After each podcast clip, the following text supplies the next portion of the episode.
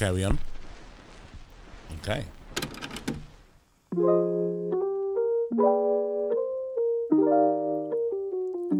Hello and welcome to How Was That For You, the podcast where I, Emmanuel Sonubi, sit down with comedians and talk about how they think their shows have gone. This show is all about the Edinburgh Festival Fringe. Thousands of shows over four weeks with people travelling from all over the world to come and showcase their comedy specials. Over the next 15 episodes, I'm going to be joined by three comedians performing at the festival for their first time. Are they ready for it? How have they been preparing? How are they getting on? And most importantly, when it comes to the show, I will be asking them, How was that for you? The one question no comic ever wants to hear when they come off a stage. If you've ever come off a stage and somebody's asked you, How was that for you? It normally means that everyone else thought it was rubbish. With me today and first in the chair is comedian, actor, and social media star Joe McTernan. He's bringing his new show to the Fringe this year, Life Advice That Won't Change Your Life. This hugely anticipated debut hour from this viral sensation who's amassed over 30 million views online. Welcome to How Was That For You? Are you ready for the Fringe, Joe? And how are you feeling? I'm quite nervous, but also optimistic. Well, I think the, the fears comes from the I think the pressure of it being your debut, right? There's only one chance to to do your debut, and you want you want it to be like good. And my worry, of course, is that people will just go, oh, "It's all right." See, I set my expectations really low. That mm-hmm. way, if it was that, I wouldn't be disappointed. Well, I always do that when I come and see your shows as well. Everyone I hates always... you. Everyone hates you. This is why we talk about you behind your back. I was like, if I have five people come to the show each night, that's great. And because I got that in my mind, when you get like a full room, it, it was like, that's beyond what I thought was going to happen. I think that's a good way to, to feel. I yeah, I, am sort of going in like that. I sort of you know I'm looking at I, I don't know the ticket sales specifically. I know the weekends are looking pretty good though, uh, so I'm quite happy about that. So I know that you know at least the first weekend I know I've sold. I think I'm sort of half the tickets sold each day, so mm. that makes me feel really happy. But then I know probably midweek that's not the case, right? So I'm kind of preparing mentally to know that yeah, I bet the first few days will seem great, and then I'll hit Monday and I'll be like, oh dear, this this is different. There's ten people. How how long have you been doing stand up? About six years now. Okay, so six years in. Why this year to do your debut? Why not three years ago? Well, so if I'm so the way I've always I've always treated my career I say my career, it wasn't a career at the time, but when I started doing stand up, I've always waited longer than I should have probably for a lot of opportunity stuff, right? So a good example of this is Red Raw at the stand. Are you about to take us back to the beginning? I've got to use this. I'm yeah. Take us back to the beginning. for people that don't know, Red Raw on a Monday night in the Stand Edinburgh is quite a big. It's your first sort of big gig as an open spot comic that's starting because it's always usually sold out, and you're doing your first sort of proper five minutes there. Now, a lot of comedians when they start, that might be their first gig. That's the first one they sign up to. Yeah. I didn't do that. I did every other gig first. I was getting a you know a train up to Inverness or a car journey that took six hours to do five minutes at a, like a little little pub or you know like a bowling club or something yeah because my feeling on it was if i can do a good five there then i'm going to kill the five minutes and they are so much harder those gigs you remember when you first start you do a comedy night in a pub where no mm-hmm. one really no one really gives a f- they're just there for yeah. a drink and you happen to be doing comedy on the night, but no one really listens. Yeah, they thought it was karaoke Tuesday or whatever. And then you got to stand there for five minutes and just hear that in the background while people are actually having their drinks. Mate, that sounds. To be honest, when I started, that was I would have called that a smash. I walked out going smashed it. I could hear crickets. And last time I did it, I could only hear silence. so I must be getting better.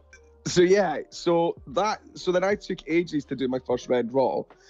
And when I did it, I um I, I got my weekends off the first one because I had been working on the five or ten or whatever it was Yeah. for two years before I even stepped into the on the stage at the stand. And I think because and, and it's then because then people were going, oh he's yeah he's good, we've just not seen him yet.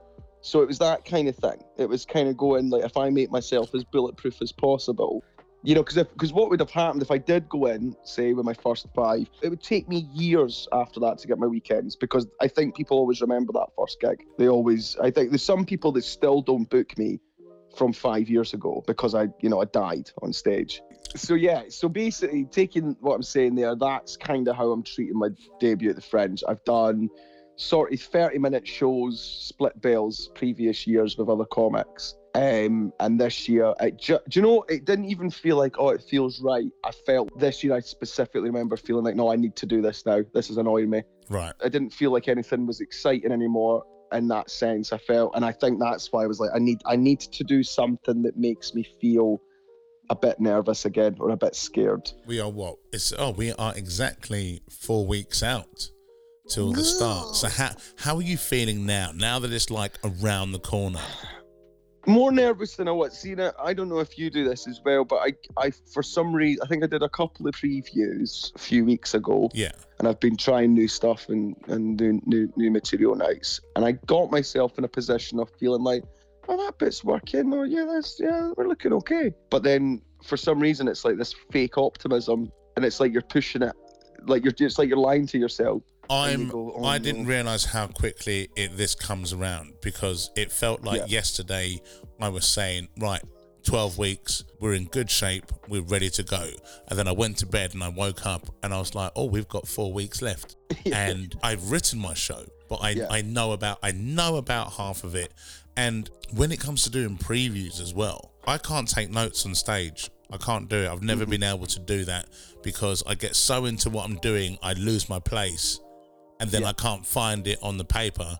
So I just start talking and see what happens. I um I used to be like that a little bit. I have, but I have started recently taking notes on, and the only reason I do it is the amount of times I was going up, and f- and I would forget a whole chunk of it, like a whole bit, and I'd get off stage and go, oh no, I forgot to do that bit again. The only thing that I, I don't do, and I've seen this a lot when you go and watch a preview, is when a comic comes out and says this is going to be new material, so some of these jokes might be. There's there is that.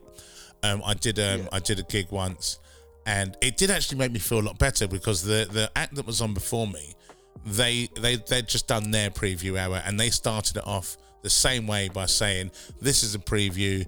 Some of the jokes aren't ready, so some of them might be rubbish, and you could just see the audience sort of settle in to the fact that some of these jokes might not be great. So when I Yeah. walked out, I thought I've got to turn this around. So I, I I started the same way. I was like, look, I know a lot of comics come out and they tell you this is a preview, and some of the jokes might not be great. I've just read my show, and it is awesome. You guys, you're, you're in for a treat. You've actually paid far too less to see this, That's so good. and but, but I, I, I said that, and because it it got them laughing, and they just they they just had more confidence in me that it was going to be a good show. But this is see, but this is the thing. I genuinely believe a lot of it is to do with that. I think if the audience do buy into you as a person, if you, I mean, we all have gigs. You know, you, you know the ones I mean. When you spec- you just know two minutes and you go, "Oh, this is going great." Yeah. Like I don't know what I've done to deserve this, but it's going great. Do you know what? Those be really gigs normally happen at gigs where I think they're going to be crap. I turned up to this this venue, and it's the most scared I've been. It gave off the feeling of not welcome, if you know what I'm saying. I turned up, and it's a private members club that sat behind bars, like these fences. I don't know what they were trying to protect, but these fences were so high, covered in Union Jack bunting everywhere. It was so dark, and I just thought, I'm not just going to die on stage here. I'm going to die. And I, I walked into this room, and the crowd was so nice. I didn't expect it. It was, but that because I didn't expect it, it made me in a much better mood. Because I was like, oh, I was wrong about this gig, and they were so up for it. I think it's funny that, that sometimes I think that does something to your brain, though. If you think that you're going to have a hard time, Let's talk previews from now. So when we get to the fringe, the first couple of days are previews, but your previews now, how are they going? So I did. I've done two so far. Um, I just did them in Edinburgh, and they were surprisingly good. For but the problem is, and this is what I was thinking. I a lot of the people that came to the previews were people that follow me on Instagram. So I was going to say because you're right. So you're, let's talk socials. Your social media following has become so it, it's huge. It's very impressive how you've done that. I've seen the sketches. The sketches are they're they're hilarious. I really do enjoy watching them.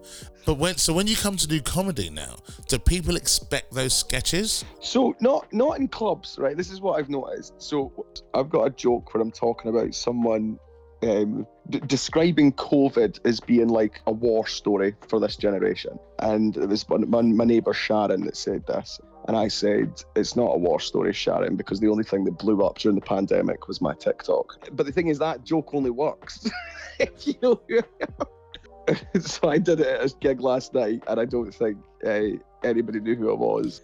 But um, so what I noticed from doing the previews is that the people that follow me were just so so nice. They were just like, I haven't, you know, I haven't had a gig like that. It just felt like they were being so lovely and laughing at everything. And I think weirdly, I thought, I don't think that bit is as good as that though. So it was kind of weird. It was like, am I am I getting a am I getting a sort of a realistic gauge or whether this Yeah. is funny or not? One really nice thing about a solo show is that people have already bought into you.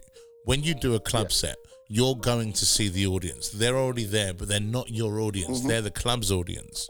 So you walk on stage and they spend the first couple of minutes trying to figure out if they like you. That's how most mm-hmm. gigs start. Whereas when Yeah. it's your show, and this is my favorite thing about the fringe, when it's your show, people have already made that decision. They've already bought the tickets, they've bought into you. So it does feel like those shows are easier because you've already got past that first hurdle. Some gigs you can do in a club, and I've seen it take me five minutes sometimes Yeah. before you really start noticing the bigger laughs. I've go- seen it take you go- much longer than that. but um, yeah, but some days it can take longer. But then you know you can feel feel them getting on board. But I know what you mean. Sometimes if you know I've done some shows where if there's people that know who I am or came off my socials, you, you know you're getting a laugh off just hello. How are you feeling about reviews? Because this is one thing that no one likes to think about, but we have Yeah. to. Well, I'm slightly uh, nervous about it, to be honest, because I haven't had many reviews so far. Yeah. I've never, again, back to the point I was making before, I never actively looked for them or invited people. I've had a couple, and they were all right. You know, I got nice little co- little couple, couple of quotes from it and stuff. The reviews, you think, oh God, I'm going to have to, I'm going to have to make it really poignant and you know and i think that's the problem. I think that's a misconception. I don't think you have to make it like that. So I, I remember from last year, and when when I started writing uh, my my first show, I was like, I'm gonna, I need to write this show for me and the audience, because once I, I like i've only ever done one competition, and I didn't like how it made me perform because I stopped thinking about the audience, and I started only focusing on the four people sat in front of me that made up the panel. Mm-hmm. I came off knowing that I've been better and I could definitely do better. yeah And it's the same kind of thing when I look at reviewers because it is just someone's opinion, but mm-hmm. it's one of those opinions that, that gets put out. And there are people that will, like me personally, I never read reviews for like not comedy, like anything. If I want to go and see a show, I'll go and see a show. If I want to see a film, I'll go and watch it, and then I'll make up my own Exactly. And and even good reviews, because if I if someone says to me this is the best show I've ever seen, I'm now expecting to see the best show I've ever seen, and anything Definitely. under that is now being a bit ruined. So I'd rather know nothing going into a show. So when it comes to reviewers, and last year I was like, I don't care about reviewers, and then I got a four star, and I was like, I love reviewers. Reviews are great.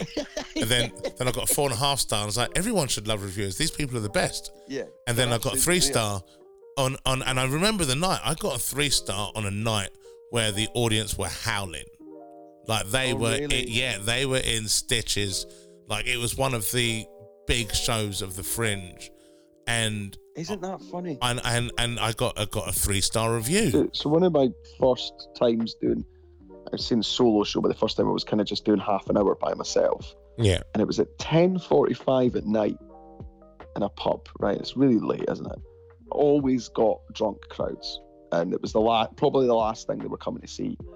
Uh, In fairness, that show is what made me the comic I am today because it forced me to up my energy. Because every night was a challenge. It was like there's going to be something kicking off.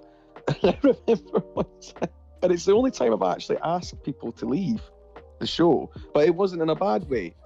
I just noticed that they were really not enjoying it, and it's like you know I don't mean they were been a problem, but the women, one of the women specifically, there was about six friends, and they came in, and the one at the end, she every joke she was doing this. and it was really obvious though like it was it was a heckle but it was just. That's a real just like, passive aggressive heckle as well. Oh, it was horrible. And the rest of the room, it wasn't a massive room, keeping in mind, so everybody heard it, you know. And I, and you know, it was one of those gigs that I thought everybody else, I think's enjoying this. I think they're liking it. But this one row that were in the second row, and it was, it, it- they were acting like a barricade. I felt to the rest of the audience, and it was so funny. And I eventually said to him, I was like, "Listen," and this was, I don't think they had paid to get in. It was a bucket show, and I just sort of said, "I said you've sighed about eight times." I was like, "Are you enjoying yourself?" And they were like, and she went, I'll be honest, this completely isn't for us. and I was like, Do you know what? I appreciate your honesty. I was like, honest, I'm not going to rip the. Because that's the thing, she could have said a lot worse. You've opened the door to her to saying worse. That is such an open question, man. This is one of the worst things I've ever seen. yeah, exactly, exactly. But she was really kind, and I went, honestly, I won't take the Mickey out of you if you want to leave. I said, please do. I said, I, I said, it makes me feel worse if you're sitting here for you know 40 minutes hating it. I said, we're only five minutes in. I was like, I don't think I'm going to get you back. like, I don't think I had you. And then they all left as a as like a little unit, like the six of them. And as soon as they left, obviously I was because I think the problem was is that I'd been swearing. But it was one of the best gigs I've ever had after that because when they left, I think the rest of the audience were like, "Well, we don't give a toss about swearing." Do you know what I mean? We're cool. We don't. and it's like, and then I just ripped into the. I said I wasn't gonna as soon as they left. I was like, "What did they think they were coming into ten forty-five at night?" Do you know what I mean? It's like, oh, I thought this was a late mass. Like, what did they think it was? of course, I'm going to talk about my balls. what are you talking about? You know what I mean? We've got four weeks of the Edinburgh Fringe. Is there anything that you're worried about? I think, yeah, I think it's, I don't know, the room, do you know what? I know this sounds strange. I, I like playing clubs that that I know where the stage is and how you get onto it. That's the biggest thing. I don't really care about the material so much. It's how am I getting on stage. The thing that always makes me a bit worried about the fringe is not knowing what the venue is going to be like and knowing that it's going to take me a few days to get used to it Right. and h- how everything sounds and how do I get on stage and what you know that kind of thing. Another thing as well that I suppose I am worried about is you know is the show as good as it can be, and that's the thing. I really want to make sure that it's good, and I think there is a part of me that worries that I will get to the fringe and I go, ah, there's still 20 minutes of that that needs that could be better. But then generally speaking, I'm not as worried generally as I usually am. Like I I feel I do feel the most competent and confident as a comic that I ever have. So it's nice going in with that feeling. And yeah, I feel yeah, it feels exciting actually this year. I do actually feel excited about it. Is there anything you're worried about? When I was writing this new show, I was comparing every line and every bit to last year's show. And it took me a really long time to get over that and just write a new show. Mhm. Tell me something. Have you watched the show and thought, "Oh, I'm I I, I would have written that bit this way now after a year, you know." I've not really watched the show. I really don't like. I probably won't even listen to this back. I, I'm really bad with watching myself Yeah. perform. Same. Um, I remember the feeling of how how good each show felt, and the more like because I, I did it for the whole month last year, and then I toured it. So I think I've probably done that show another fifty times on top of the Fringe, and it still feels as good as when I felt like I'd got it. and did you feel did you- did you have it from day one last year? Did you feel like you were already at this? a good No, no, no, not at all. No. Last year, I thought I was ready four weeks before the Fringe. I'd done Mhm. previews, um, I knew the material. And Mm-hmm. then I remember getting to the Fringe, and the first preview, once it was finished, I came off stage and rewrote the entire show. Yeah, I, I walked off stage and I was like, that was good, but that wasn't great. That didn't, that didn't feel like a show. So I, I, I rewrote it. And it's so it's like what you just said, because the room plays a big part into the show itself. And when you walk into that room, you've got to get used to what that room feels like because Mhm. that will affect yeah. the show. I absolutely agree. It needs to become your home. You recognise and are comfortable in. It's like when you move into a new flat. It's probably one of the reasons I've chosen to go back to the same venue, just because I know the room now. So I've written the show to be in that room. Right. So that's you're going in with oh, a sort of recognised room now, which is good. I think some see this is a big thing. I think the way rooms are set up can can, really make a difference because you know you do some gigs, even some compilation gigs or something. You go, oh, this room's not good for comedy. Thank you, Joe. I am really looking forward to seeing how the next four weeks and the Edinburgh Fringe pans out for you. I think it'd be hilarious if you came back on the next episode and you're like, I picked the wrong venue. This one just did not work out for me, and you're stuck there for the month. All, all of these things, there's so many things that happen over the month that that we have to deal with that a lot of people never really get to see. So this is what I really like about sharing this kind of information and showing people just a little glimpse behind the curtain. If you guys do have any questions or anything you want to know, leave us a comment, drop us a message, let us know what it is you guys want to know. I'm looking forward to this month. Last year was an amazing year, and I'm really looking forward to doing that again. You can catch Joe's show, Life Advice That Won't Change Your Life, which is playing at Underbelly, Bristo Square, 6.45 throughout the whole fringe. You can catch my show, Manuel Sonubi Curriculum Vitae, which is playing at 10 past 6 every day of the fringe at Underbelly as well, Bristo Square in the Dairy Room. Don't forget to like and share this podcast with everyone you know. We will see you on the next episode. And until then, good night.